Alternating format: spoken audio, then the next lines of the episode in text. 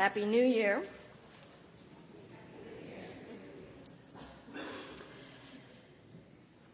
Whether we know it or not, whether we understand it or not, we are here because God has called us to this place, this very moment. And He would speak to us if we would but listen. Let us pray. Lord, we have words, but you are the Word. May your Holy Spirit enter this space in our reading and our speaking. Amen. We are reading this morning, if I get organized, from Isaiah, chapter 61, verse 10 through the first verse of chapter 62. I will greatly rejoice in the Lord. My whole being shall exult in my God. For he has clothed me with the garments of salvation. He has covered me with the robe of righteousness, as a bridegroom decks himself with a garland, and as a bride adorns herself with her jewels. For as the earth brings forth its shoots, and as a garden causes what is sown in it to spring up, so the Lord God will cause righteousness and praise to spring up before all the nations. For Zion's sake, I will not keep silent, and for Jerusalem's sake, I will not rest until her vindication shines out like the dawn and her salvation like a burning torch. The word of God for the people of God.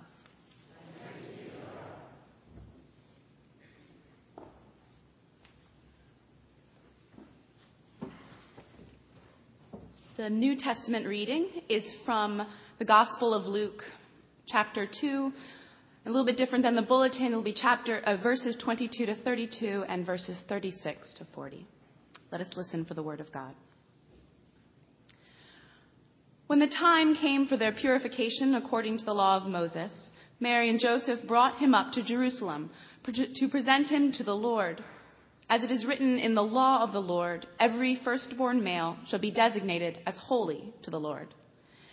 And they offered a sacrifice according to what is stated in the law of the Lord, a pair of turtle doves or two young pigeons. Now there was a man in Jerusalem whose name was Simeon. This man was righteous and devout, looking forward to the consolation of Israel, and the Holy Spirit rested on him. It had been revealed to him by the Holy Spirit that he would not see death before he had seen the Lord's Messiah. Guided by the Spirit, Spirit, Simeon came into the temple. And when the parents brought in the child Jesus to do for him what was customary under the law, Simeon took him in his arms and praised God, saying, Master, you are now dismissing your servant in peace, according to your word. For my eyes have seen your salvation, which you have prepared in the presence of all peoples, a light for revelation to the Gentiles and for glory to your people, people Israel. And the child's father and mother were amazed at what was being said about him. There was also a prophet, Anna, the daughter of Phanuel of the tribe of Asher. She was of a great age, having lived with her husband seven years after her marriage, then as a widow to the age of 84. She never left the temple, but worshiped there with fasting and prayer night and day. At that moment, she came and began to praise God and to speak about the child to all who were looking for the redemption of Jerusalem. And when the parents had finished everything required by the law of the Lord, they returned to Galilee, to their own town of Nazareth. The child grew and became strong, filled with wisdom, and the favor of God was upon him. The word of God for the people of God.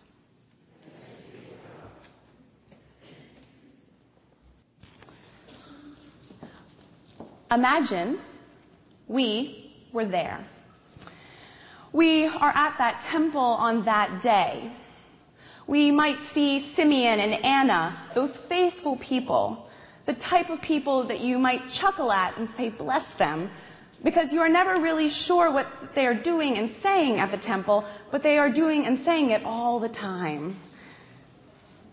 As he spoke the words we just read, some people might have overheard Simeon say these things. After all, he is standing in a crowded temple, singing these words of Isaiah to a small family of travelers. Some might have overheard Anna as well, because she too cannot hold in her joy. It bursts forth from her in streams of praise for God who is here with us. So she tells anyone who passes her to look, look at this child. Can you not see? Some might have heard, but Anna is a woman who is, let us say, 84 years young.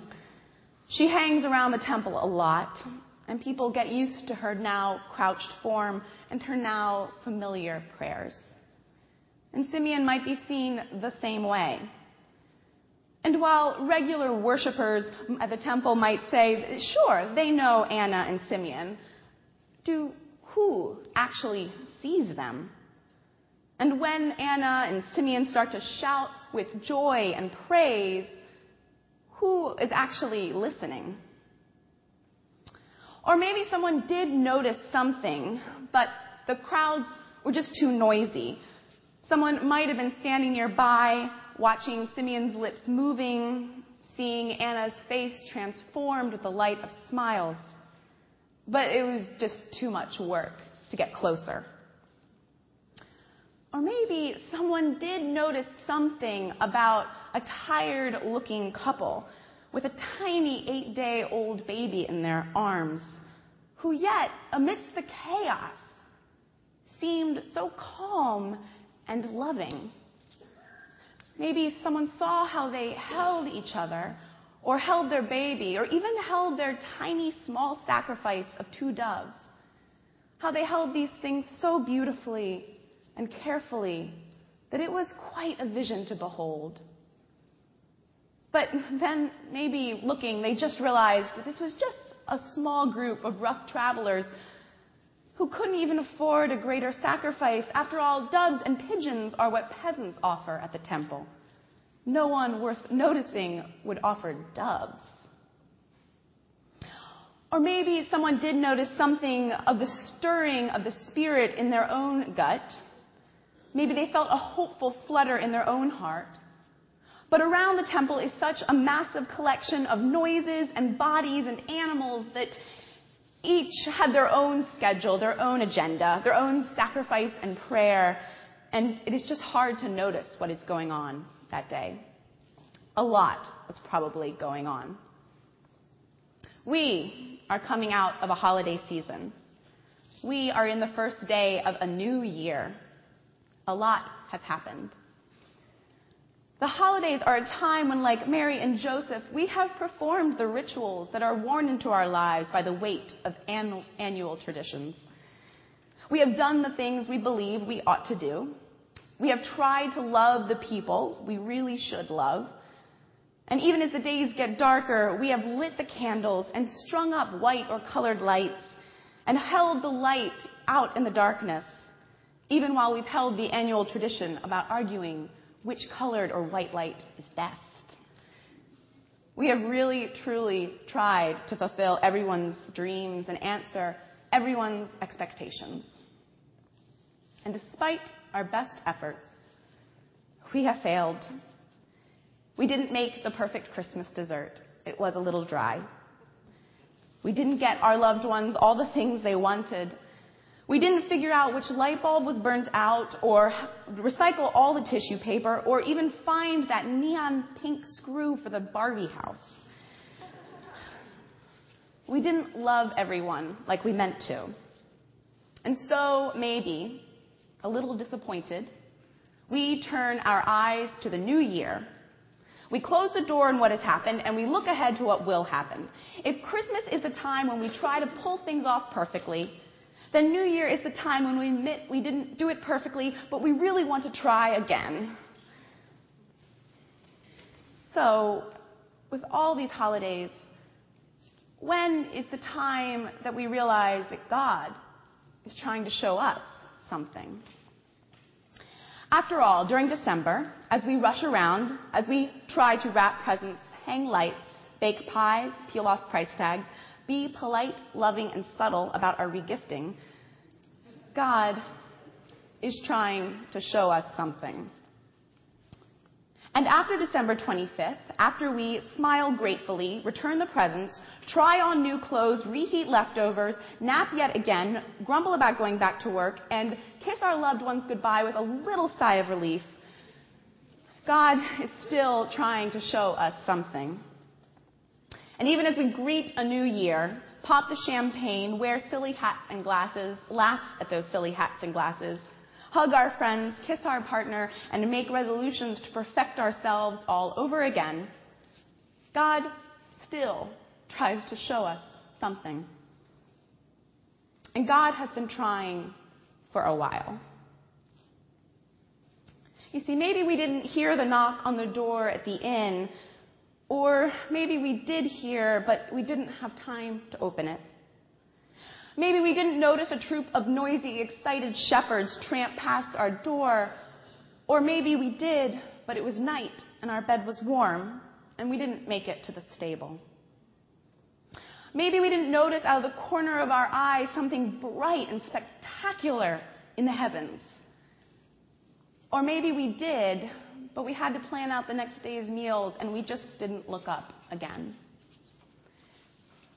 Maybe we didn't see the richly robed men who slipped into and out of town without fanfare or asking for any gifts from the residents.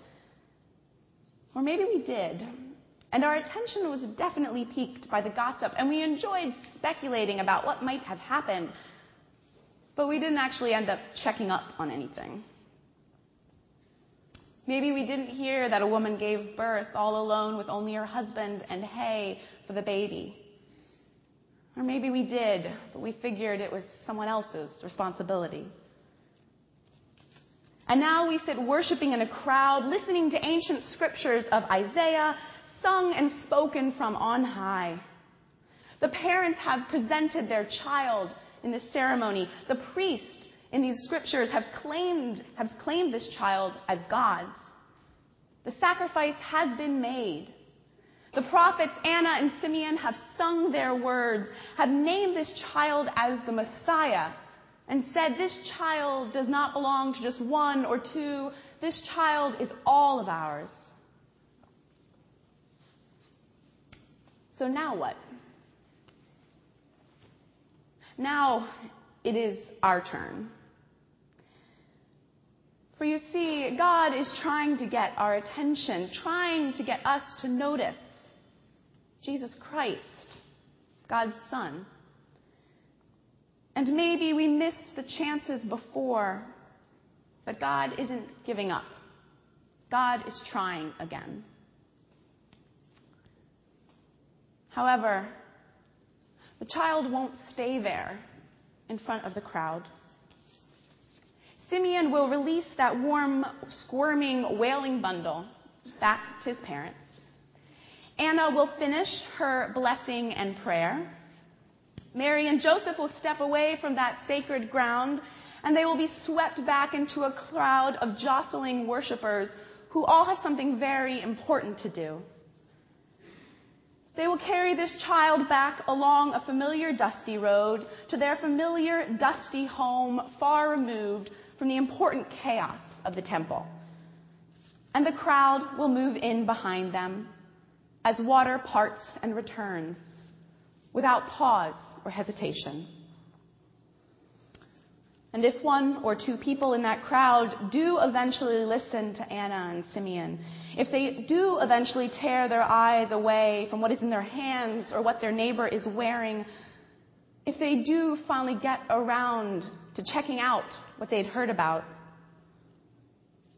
all they will see is an empty place where Jesus has already been, where Jesus has already arrived and been named and claimed, all they will see is the place where Jesus was before he went back out into the world.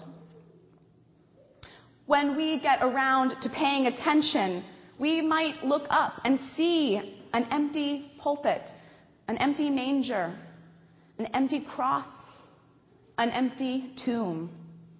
We might look up and realize that God has been working to transform us with this good news much, much longer than we've been trying to make the perfect pie crust, buy the perfect gift, or even write the perfect Christmas Eve sermon. God keeps trying to get our attention. But God isn't going to stay in one place waiting for us to notice. notice. And we might look up and realize that Christ passed this way already and went out into the world a long time ago. But for now, for now in the reading of this story, as we listen to the words of scripture that Victoria read, as we sing the hymns, as we stand and affirm our faith by sharing our voices together, Christ is still here. Simeon is still rejoicing. Anna is still praising God and telling anyone who listens more than they might want to know about what she has seen. In this story we just read, Jesus is just now being named, just now being claimed, just now being named and claimed by parents and priests and prophets who notice and love and cherish him. Now, there is still time. Time to live into what it means to see this child to love this unexpected human being, to treasure and follow this Messiah through the jostling crowds of busy people and out, out into the world. Jesus is here. Let us worship him.